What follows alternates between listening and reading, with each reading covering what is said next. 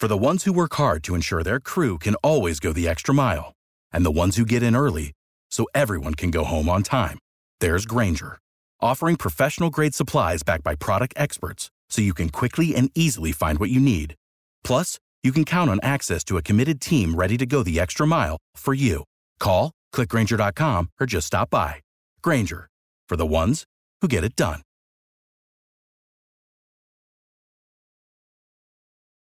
Every team, every topic, everywhere. This is Bleav. Welcome to The Range on the Bleav Network, the number one podcast network for professionals. I'm Ralph Irvin, and in baseball, there's something called a five tool player. It's someone who can hit for average, hit for power, can run, has a great arm, and a solid glove. Basically, that player can do it all. In our years of covering golf equipment, we've come across a lot of talented people, fantastic engineers who lead their products from concept to the consumer. We've spoken with amazing marketers who can tell a club story to the masses, getting you excited for its launch. They put together great projects and they get people excited. But there are very few who can do it all. Today, I'm pleased to be joined by a man who can design, who can grind a wedge as well as anyone in the game, and he understands the golf consumer and how to reach them.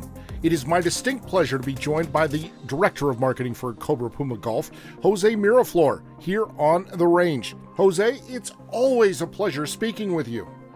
Ralph, thank you for having me on. That's quite an introduction. I've never been compared to a, a, a five tool baseball guy, and, and that's really nice of you. Appreciate it. It's well earned, and people will learn about that as we talk because uh, we're going to start at the beginning, though. When did golf enter into your life? Wow. Now we're going way back. Um, you know, my parents were both avid golfers. Um, when I was 12 years old, uh, funny story here. You know, my parents wanted me to take up golf, and I was in baseball and I was in judo at the time. Um, and uh, I was at the driving range at Whitsett Driving Range in North Hollywood. And uh, my mom was taking a lesson, and her golf pro came over and said, Young man, uh, would you ever take up this game? you seem to have a pretty good swing for somebody who's just starting. And I said, I appreciate it, sir. I'm, I'm into baseball and this is not my thing. I do judo, but, but thank you. And my dad walked over and hit me in the back of the head and he said, do you know who that was? I go, no, no clue, dad. He goes, that was Roger Dunn. You know, the guy where you buy your golf equipment from, he was an ex PGA Tour player, and he just basically offered to be your coach, and you just told him no. I said, Well, I don't. but so you know fast forward till i was 16 i was nursing a, a knee injury and it was uh, swimming and walking rehab and so i started walking the golf course with my dad when he played nine holes or whatever and um, he asked me again you know you want to hit the ball and i started taking up the game and actually one of my buddies at school challenged me to join the golf team and i made the team and i was hooked ever since you say you were hooked early on. Right after college, you made the decision this is the industry you want to be in. Yeah, it was actually during college. You know, I, I was busy getting my marketing degree. Uh, I was um, se- I was selling clothing at a retail store to help make a living because I was living on my own. And uh, one of my guys that I sold to on a consistent basis, actually three of them all play golf. One of them asked me to coach his wife, um, and I gave her six lessons, and she beat him. And from then on all those finance guys became my students and i quickly fell in love with teaching and being in the business of golf. So when i was done with cal state northridge i moved to san diego and went to the golf academy and became an assistant pro and did all that route um, to becoming in the, to get in the golf business well and your first entry into the business was you were building clubs for titleist back in the early 90s yeah you know at titleist i was my first job was actually talking on the consumer line because I knew enough about equipment to be dangerous. I talked to consumers about, you know, putters and why are they $500 and, you know, wedges and why the different grinds and things like that. And then I moved into custom clubs and, you know, um, excuse me, stock, stock clubs and talked to people and took orders. And then I moved my way into the custom department where I talked to a lot of fitters about fitting clubs and taking orders for custom fitting. Eventually you would make your way in 2000 you go to TaylorMade. And there you did kind of a bit of everything. You worked with irons you worked with wedges you worked with putters. As you say you you understood a lot of it and so you were able to apply it Yeah, you know, they, they had me come over. I helped open, put together their first custom fitting department. So help them debug it, how it went, because I had experience at Titleist.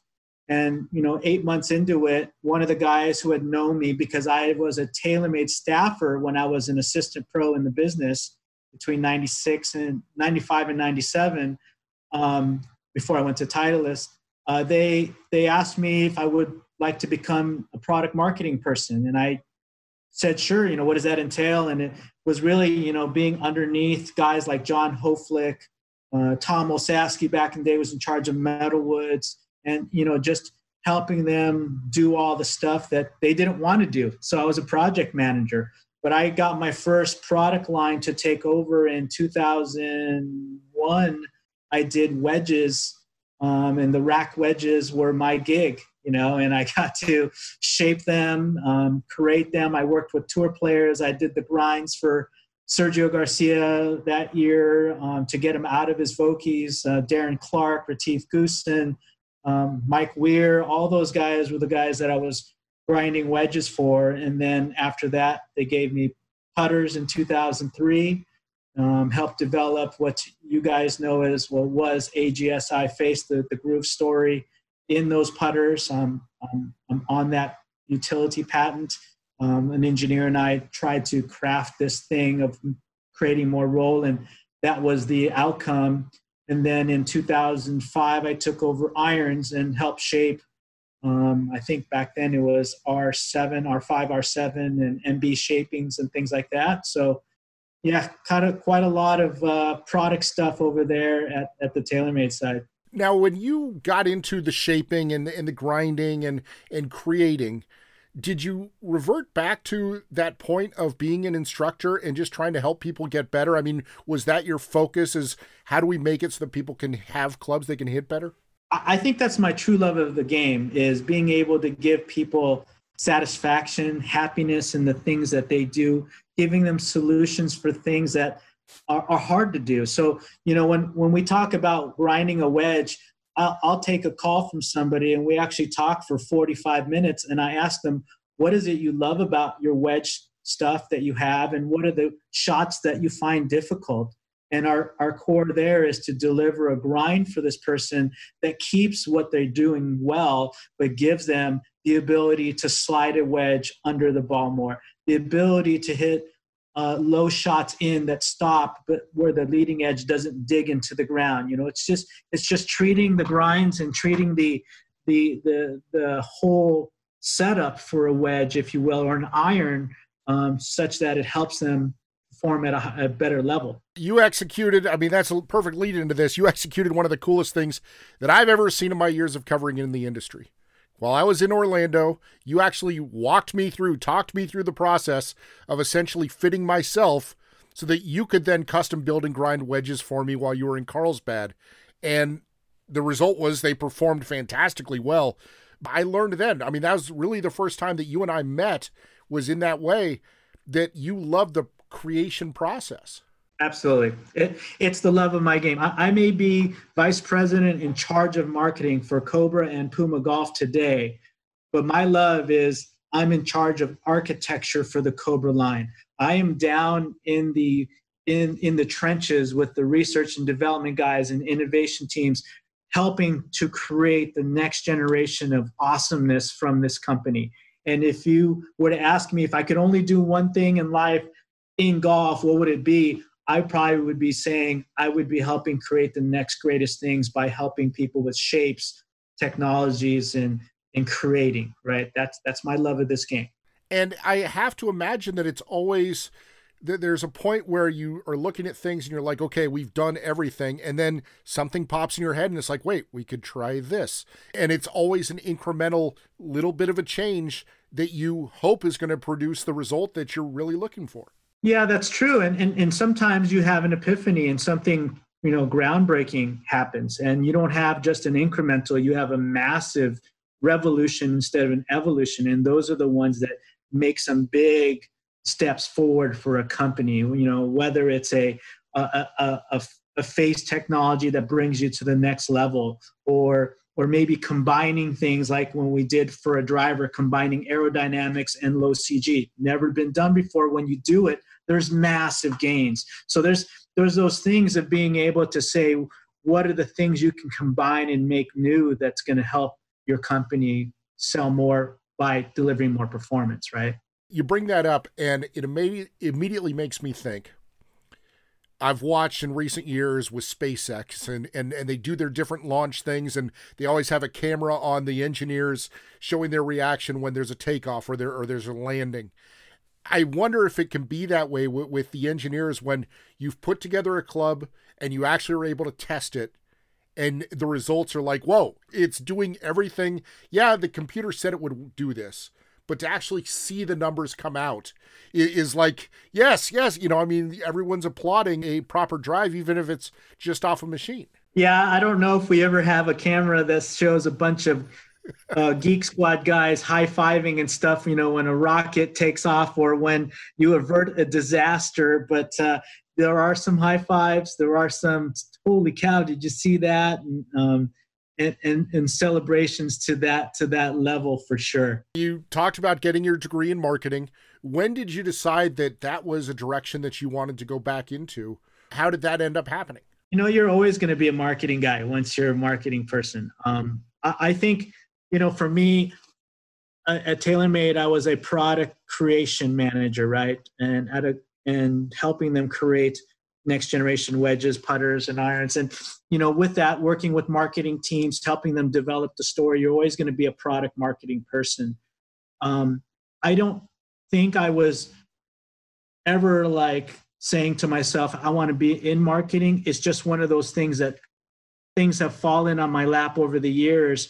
When I was hired to come over here to Cobra Puma Golf, I was hired to be brought on board as a product creation product manager for Cobra Mm-hmm. When I got to when I got here, I quickly saw that there was um, some help needed in the marketing department. So I told Bob Philion at the time, president of Cobra Golf. Now he's the president of all Puma North America. Um, I told him at the time, you need me upstairs here helping first to to figure out and and push the direction of marketing, working with agency. So I spent probably my first two years double duty working 80% marketing, 20% downstairs with the research and development team. When we finally found a, a true marketing person to come on board, um, his name was Ian Barrett. Ian came in and he started doing the marketing side and allowed me to move downstairs. And downstairs um, for three years, um, did some really cool stuff with the team, you know, things like bringing the King LTD driver, the the F6, F7, all those product lines came came about, and it, was some really great stuff. And when Bob got promoted to um, president of Puma North America three years ago, I told him, I said, it's going to be hard for you to watch over marketing. If you want me to, if you need me to, I can move back upstairs and head up the marketing team. Now, let me say this our marketing team here are all type A's. We have 13 people that all want to win, and I don't really need to do much for them. Mm-hmm. I'm here as their mentor, uh, as somebody to bounce their ideas off of. I have two really strong brand managers, a PR manager, a retail manager, social media manager. They're all super strong, and they don't they don't need me on a daily basis. Um, I, I, we've that's the strength of having a strong team. I can be downstairs ideating with R&D and handling things down there. I could be presenting to accounts because that's my other job that I do. I'm like the club merchant. I present to the accounts with our reps that need my help or want my help, and I take care of all these things. And I have that freedom. I have that that wide uh, bandwidth to do for our company because I have a strong marketing team. And though my title says I'm VP of marketing, I can do a lot more for this company because my team is so strong. You talk about a type A group. If there's one word to describe Cobra and Puma, it would definitely be aggressive. But at the same time, I think the second word would probably be fun because it is a fun company, but it's also about making the game more enjoyable. Absolutely. Yeah, we, we keep it light. We have a good time no matter what we're doing, whether it's a small event or large event, whether it's a meeting or what or or, or just a, a get together we have a good time that's one of our things, right? Our, our big thing at our company that we had at the front door for many years, as you saw when you walked in, was enjoy golf. And that's what golf is supposed to be. It's supposed to be fun, no matter what your handicap level, whether you're scratch golfer, tour level, or you know a beginner or higher handicapper. We're, we're trying to make products that are fun for you. We, the, the way we have it set up in here is if you can't have fun while you're doing it, why, why, why are you doing it? So we, we try to have a good time. And that shows itself in some of the various lines that you have with the yes, you have the speed zone line, but then you also have down to the F Max line. You've got T rail irons. You've got different options for different players that allow them to play their game. And that's true, Ralph. But I want to make sure that people out there hear it first. You know, it starts with innovation for us. It always starts with products that have to perform at that level because everybody today, we're very lucky. Like when I started golf, nobody had speed meters, much less launch monitors today. Today, if you go get a fitting, if you're going to hit a golf club, if you're not hitting in front of some tool that's telling you what your speed, launch angle, spin rate, your dispersion, all of that, you're probably making, you're not doing yourself a service by not having that because you can really be that discerning golfer and get clubs that are perfect for you. And like you said, everybody's different. Uh, a higher handicapper person needs different things than a scratch golfer. An older or slower swing speed golfer needs a different club than a fast swing speed golfer. But we make technologies for all. Our F Maxes are made super light, lighter swing weights, lighter weights overall to help generate speed. The better player products are a little heavier, made to keep that speed under control. And we have everything in between. But it always starts with innovation first the thing that really helps with innovation is having a talented team. You work alongside Tom Olsavsky, Mike Yagley. They really keep things on the rails to keep the latest innovation pumping out. Absolutely. I mean, Yagley is our vice president in charge of innovation, and he has a great group of guys who I was just on the phone with before you, and we're talking about 2023 innovations and beyond. You know, what's possible? What should we do? How do we package it in? And then Tom Olsavsky's group is in charge of the of the CAD designs, IDing that, taking what an innovation team brings up and makes possible, taking that and putting into industrial design. What does it look like? And making it into CAD to make it feasible so that we can put it out there to, to other people, to the masses, is what his team does. And then my team in that whole time is chiming in so that we can take a innovation, a story, and really bring it to life? How do we tell people about this innovation? How do you tell somebody that your driver faces are the only ones that are milled? And not only are they milled on the front, but they're milled around the perimeter. What does that do for you, right? Talking about that stuff and bringing it to life, whether it's a commercial or at retail or through social media, is what the marketing team does. I wonder, as a creator, which you are, as you go back and look at clubs that you've designed, do you see maybe a story, a continuity that shows we got here, but I really have been building in this direction over the years in a similar path, and that it, the technology allowed me to do more and more and more of the of the same kind of ideas. Yeah, for sure. I mean, there's it's been consistent. I, I think you, if you look at myself and even Tom, because Tom Tom Olsavsky came from Titleist. He went to TaylorMade as well. Now he's here at Cobra. You know, Yagley was uh, aerodynamicist for for a, a, rocket company, right? And then he went to Callaway for golf balls. And we all have similarities in the things that we see that are paths to better performance. I would say an answer to your question is, like for example, on drivers, I've been a big pusher at this company because I learned it at somewhere else that low center of gravity is going to get you better transfer of energy. And low center of gravity gives you low spin. I also am a big believer in most golfers don't hit golf clubs in the center of the face. You must combine that with high MOI to give you stability and off center hits. So that is a constant trend that you've seen in our product lines and in product lines I've worked in before that whether it's an iron or even uh, a, a, a driver, right? speed is number one. Fine. We're going to design face plates, whether it's yesteryear was just a plate that sat on a, a, a body. Now it's a face plate that's shaped in a form of an L, where not only are you welding it on the front, you're welding it on the sole. Those will continue to be there, and we're going to continually evolve speed and speed foremost. But also with that, there's three pieces of the pie, right? It's not just ball speed, it's launch angle and spin rate and dispersion. And I think you could see through the stuff that I've been a part of that there's some consistency in delivering those things as an overall package. Another thing that jumps out to me in talks we've had over the years is your ability to incorporate some technologies that are kind of really they're Cobra.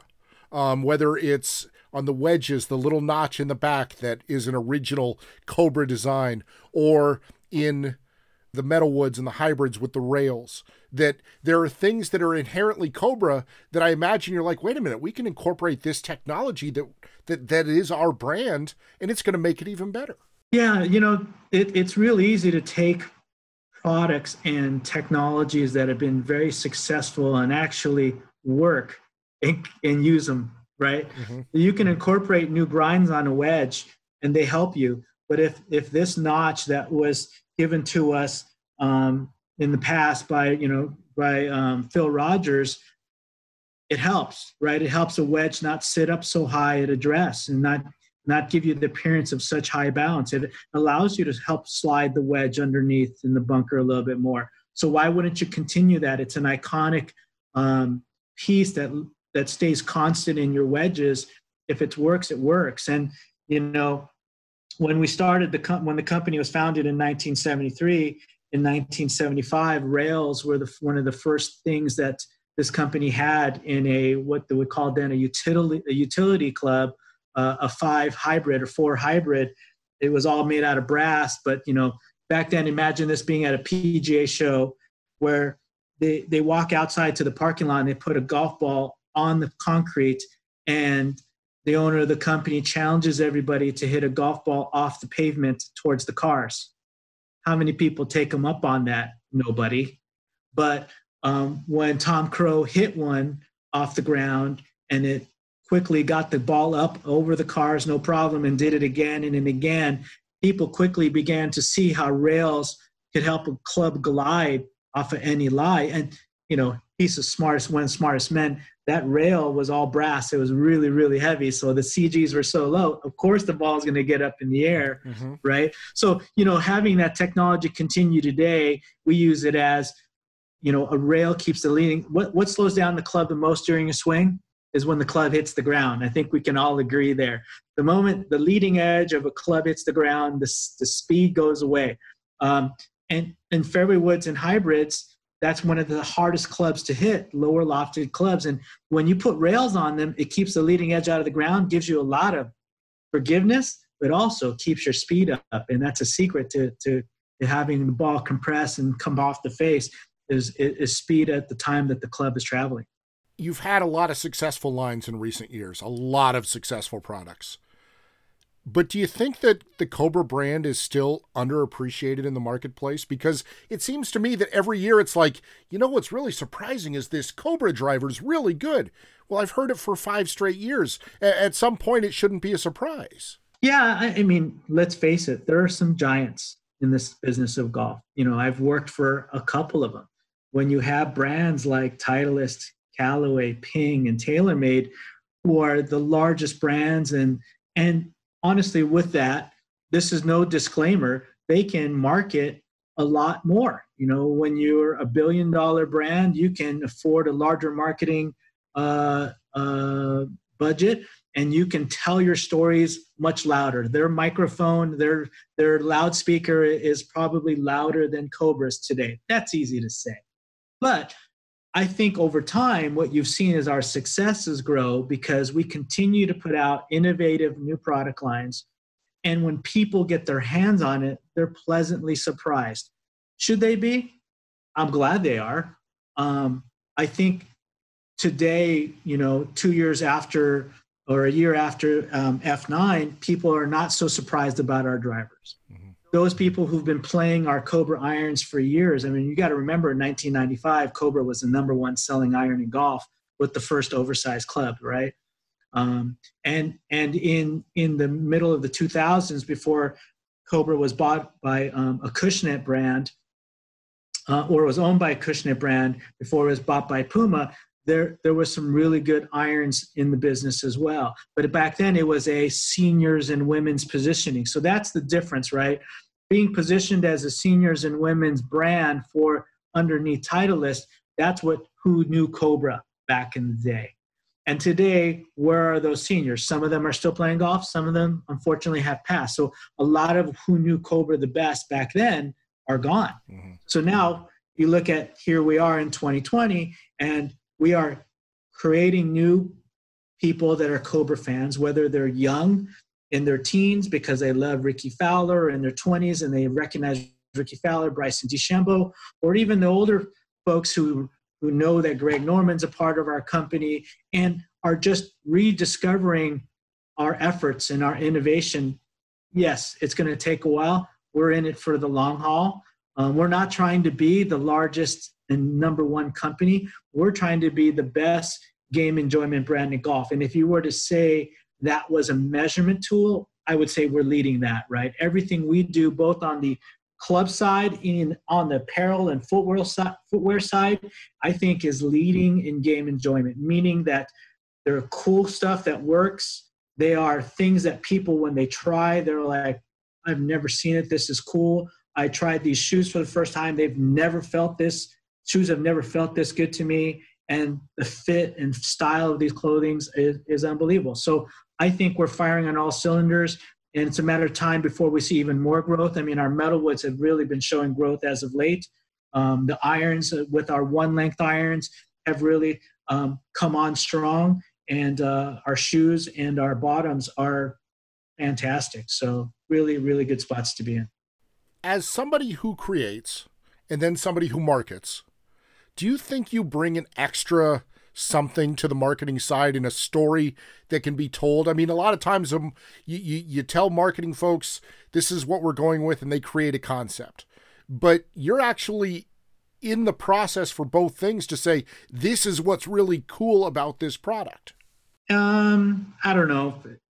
I, think it's a strength, definitely, right? When you're when you're part of the cooks, when the cooks cooking the stuff, and then you walk it out to the people who are going to eat it, you can tell them exactly what you did. I think that's a strength for sure. Mm-hmm. Um, there, that's a great example. I, I think I think that yes, it's a strength. Being able to be part of the guys who are innovating and being the storytellers on the outside, complete strength. And we do that on both sides. Um, you know, I, I head up marketing for the Puma side, as you know as well, but I have a brand manager who loves being engaged with the development team on the footwear and apparel side.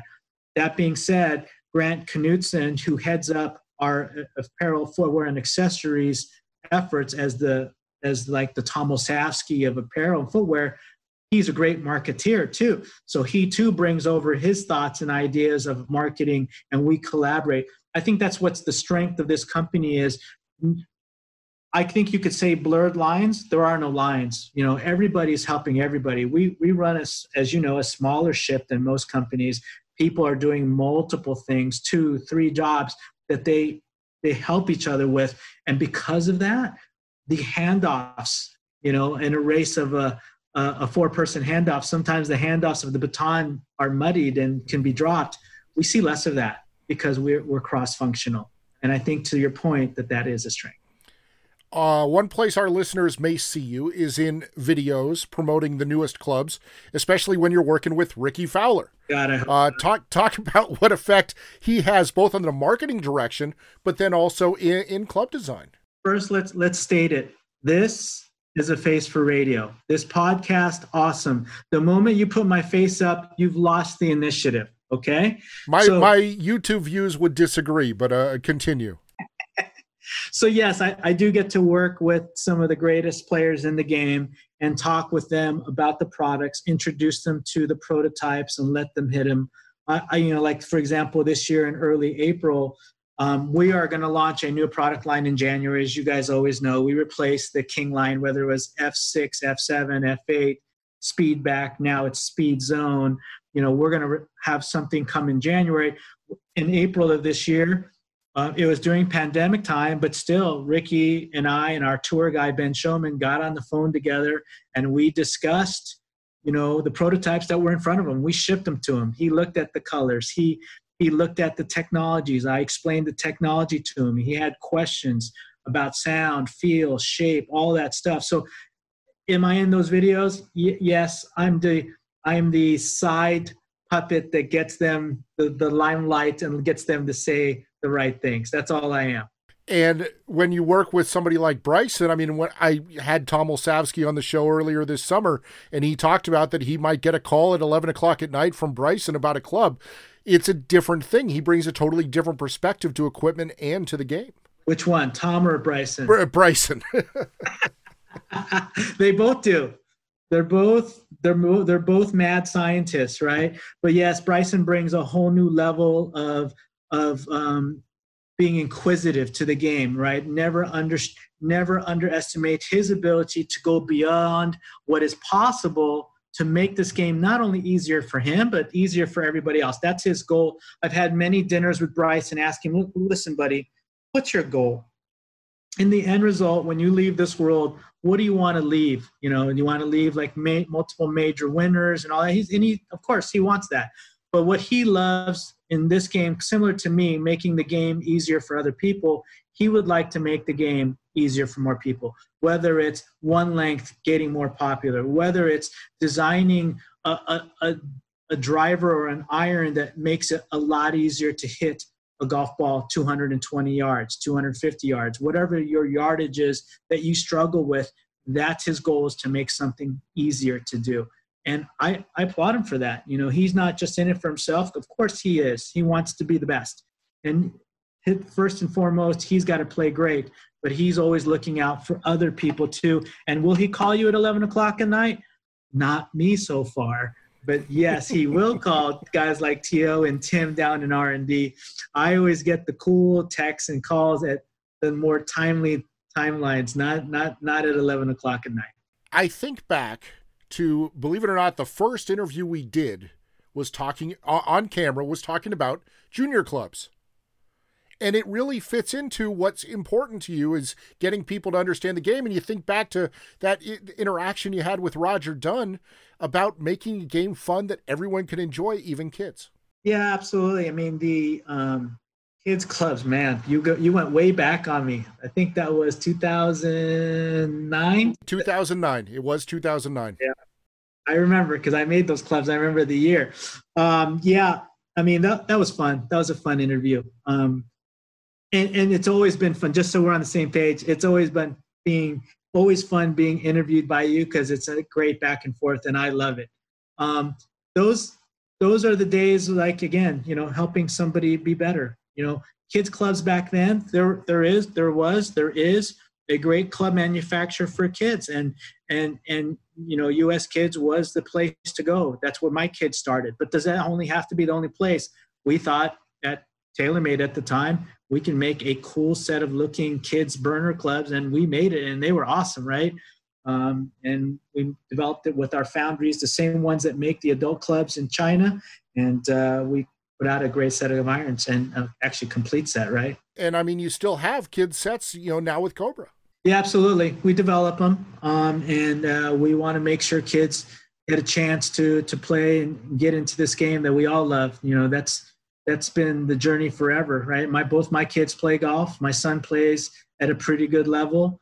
Um, you know, and and not having clubs for him would have been terrible. Um, so I love working on clubs for whoever wants them. When I spoke with Tom uh, over the summer, we talked about the changes in remote work. What was that like for you, especially considering the two areas that you work in? I, I would like to say it was easy, but it wasn't. you know, thank goodness for Microsoft Teams. That's what we use. And the Teams has really allowed my marketing team to be able to be together even though we were apart. Um, virtual virtual managing is tough. Luckily for me, I don't have to manage a lot. I have to just mentor and, and chime in where they need my help but it, it, it, has been easy. We found a new way to work. I'm in my office today at at Cobra, but only because I had to look at products um, inside the building. We had to prove some prototypes uh, for next year. But I will say that most of the time I work from my office at home, um, and it presents a whole new uh, bunch of things you need to worry about. You know, my daughter's schooling, and she's taking up internet on Zoom. We're fighting for for for Wi-Fi. She talks. She's a tremendous loud talker, so we're fighting for quiet time. Um, I'm so glad I'm here talking to you because otherwise you'd probably hear her in the background in her room. Um, but as far as work goes, we've really found a way to work well from home. Our engineers have found a way to not be in China and develop next year's 21, 21's, 2021's products, and they're performing really well in our testing. So we've learned a lot, um, and we're better because of it. Um, so that that's a little bit of lemons into lemonade right there for you, buddy. Well, and you talk about lemon into lemonade. How about lemon into lemon chicken?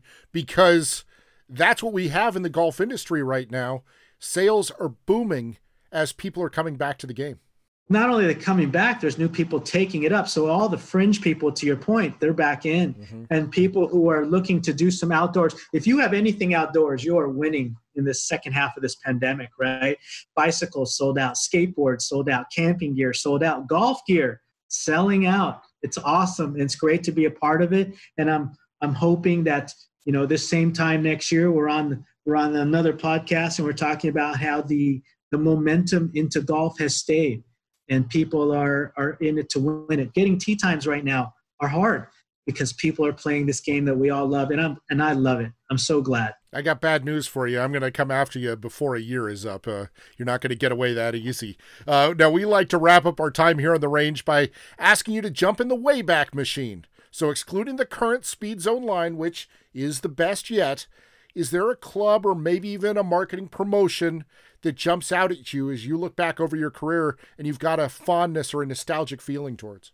my entire career entire like something that just you know what this little club is meant so much to me well you know you you'd have to say like most parents would say their firstborn means a lot to them mm-hmm. you know my my firstborn club was the uh, the the RAC wedge in 2003 um, all those grinds were from me on a grinding wheel grinding them for tour players. And i remember tour players saying uh-uh or this is cool.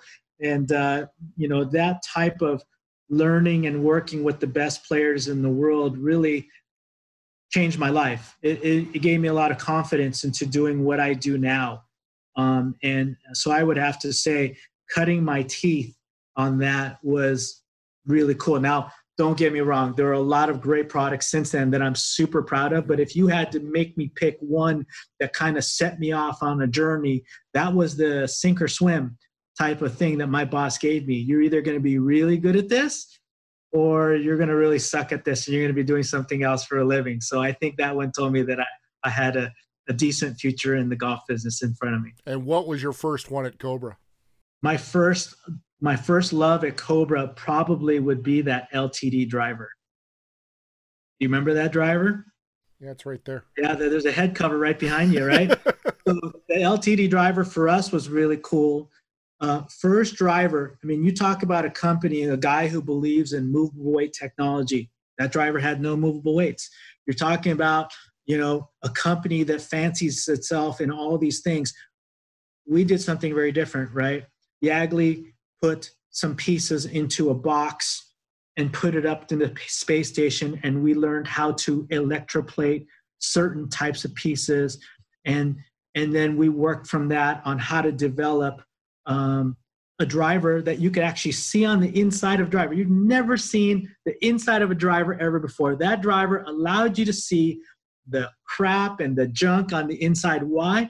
Because we wanted to bring it to you in the inside of a driver so you can see the back of the face, how good the face of that driver was. We wanted to have a uh, something cool underneath that somebody can interact with, take off and look in and put it back in.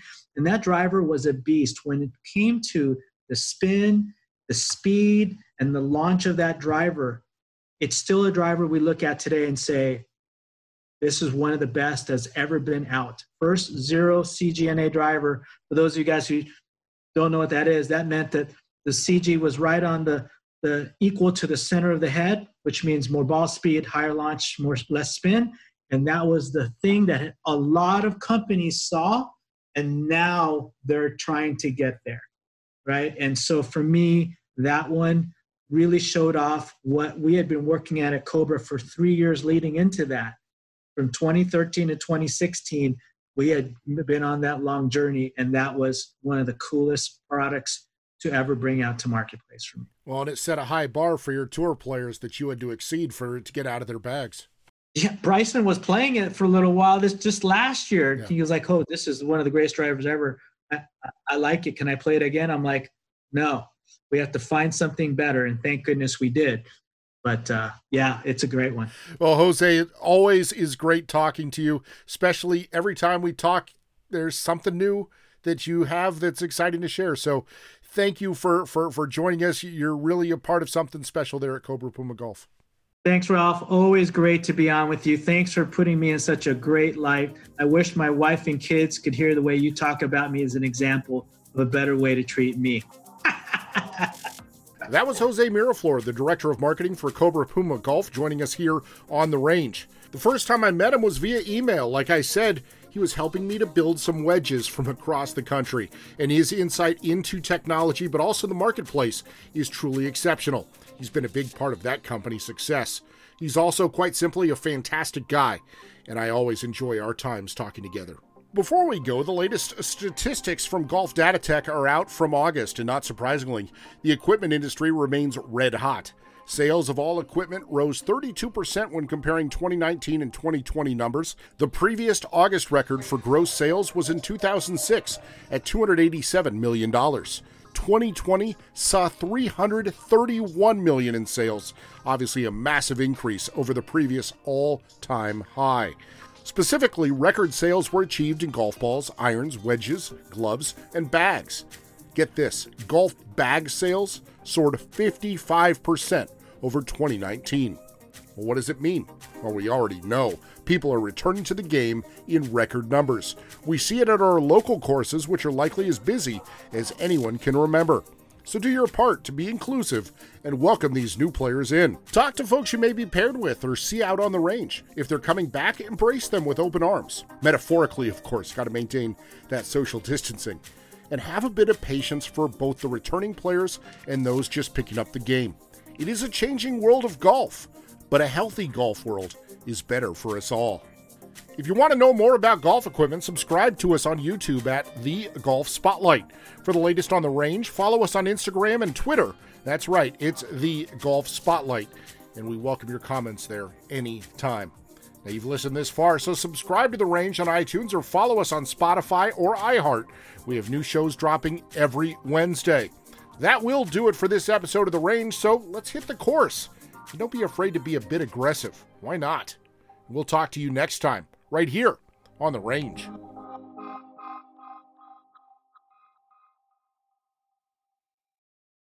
Without the ones like you, who work tirelessly to keep things running, everything would suddenly stop. Hospitals, factories, schools, and power plants, they all depend on you. No matter the weather, emergency, or time of day, you're the ones who get it done. At Grainger, we're here for you with professional grade industrial supplies. Count on real time product availability and fast delivery. Call clickgrainger.com or just stop by. Grainger for the ones who get it done. You know, when you're listening to a true crime story that has an unbelievable plot twist that makes you stop in your tracks? That's what our podcast, People Are the Worst, brings you with each episode. I'm Rachel. And I'm Rebecca. We're identical twins who love true crime cases that make you say, didn't see that coming, and we hate the people responsible for them. Listen to People Are the Worst now on Apple, Spotify, or wherever you get your podcasts.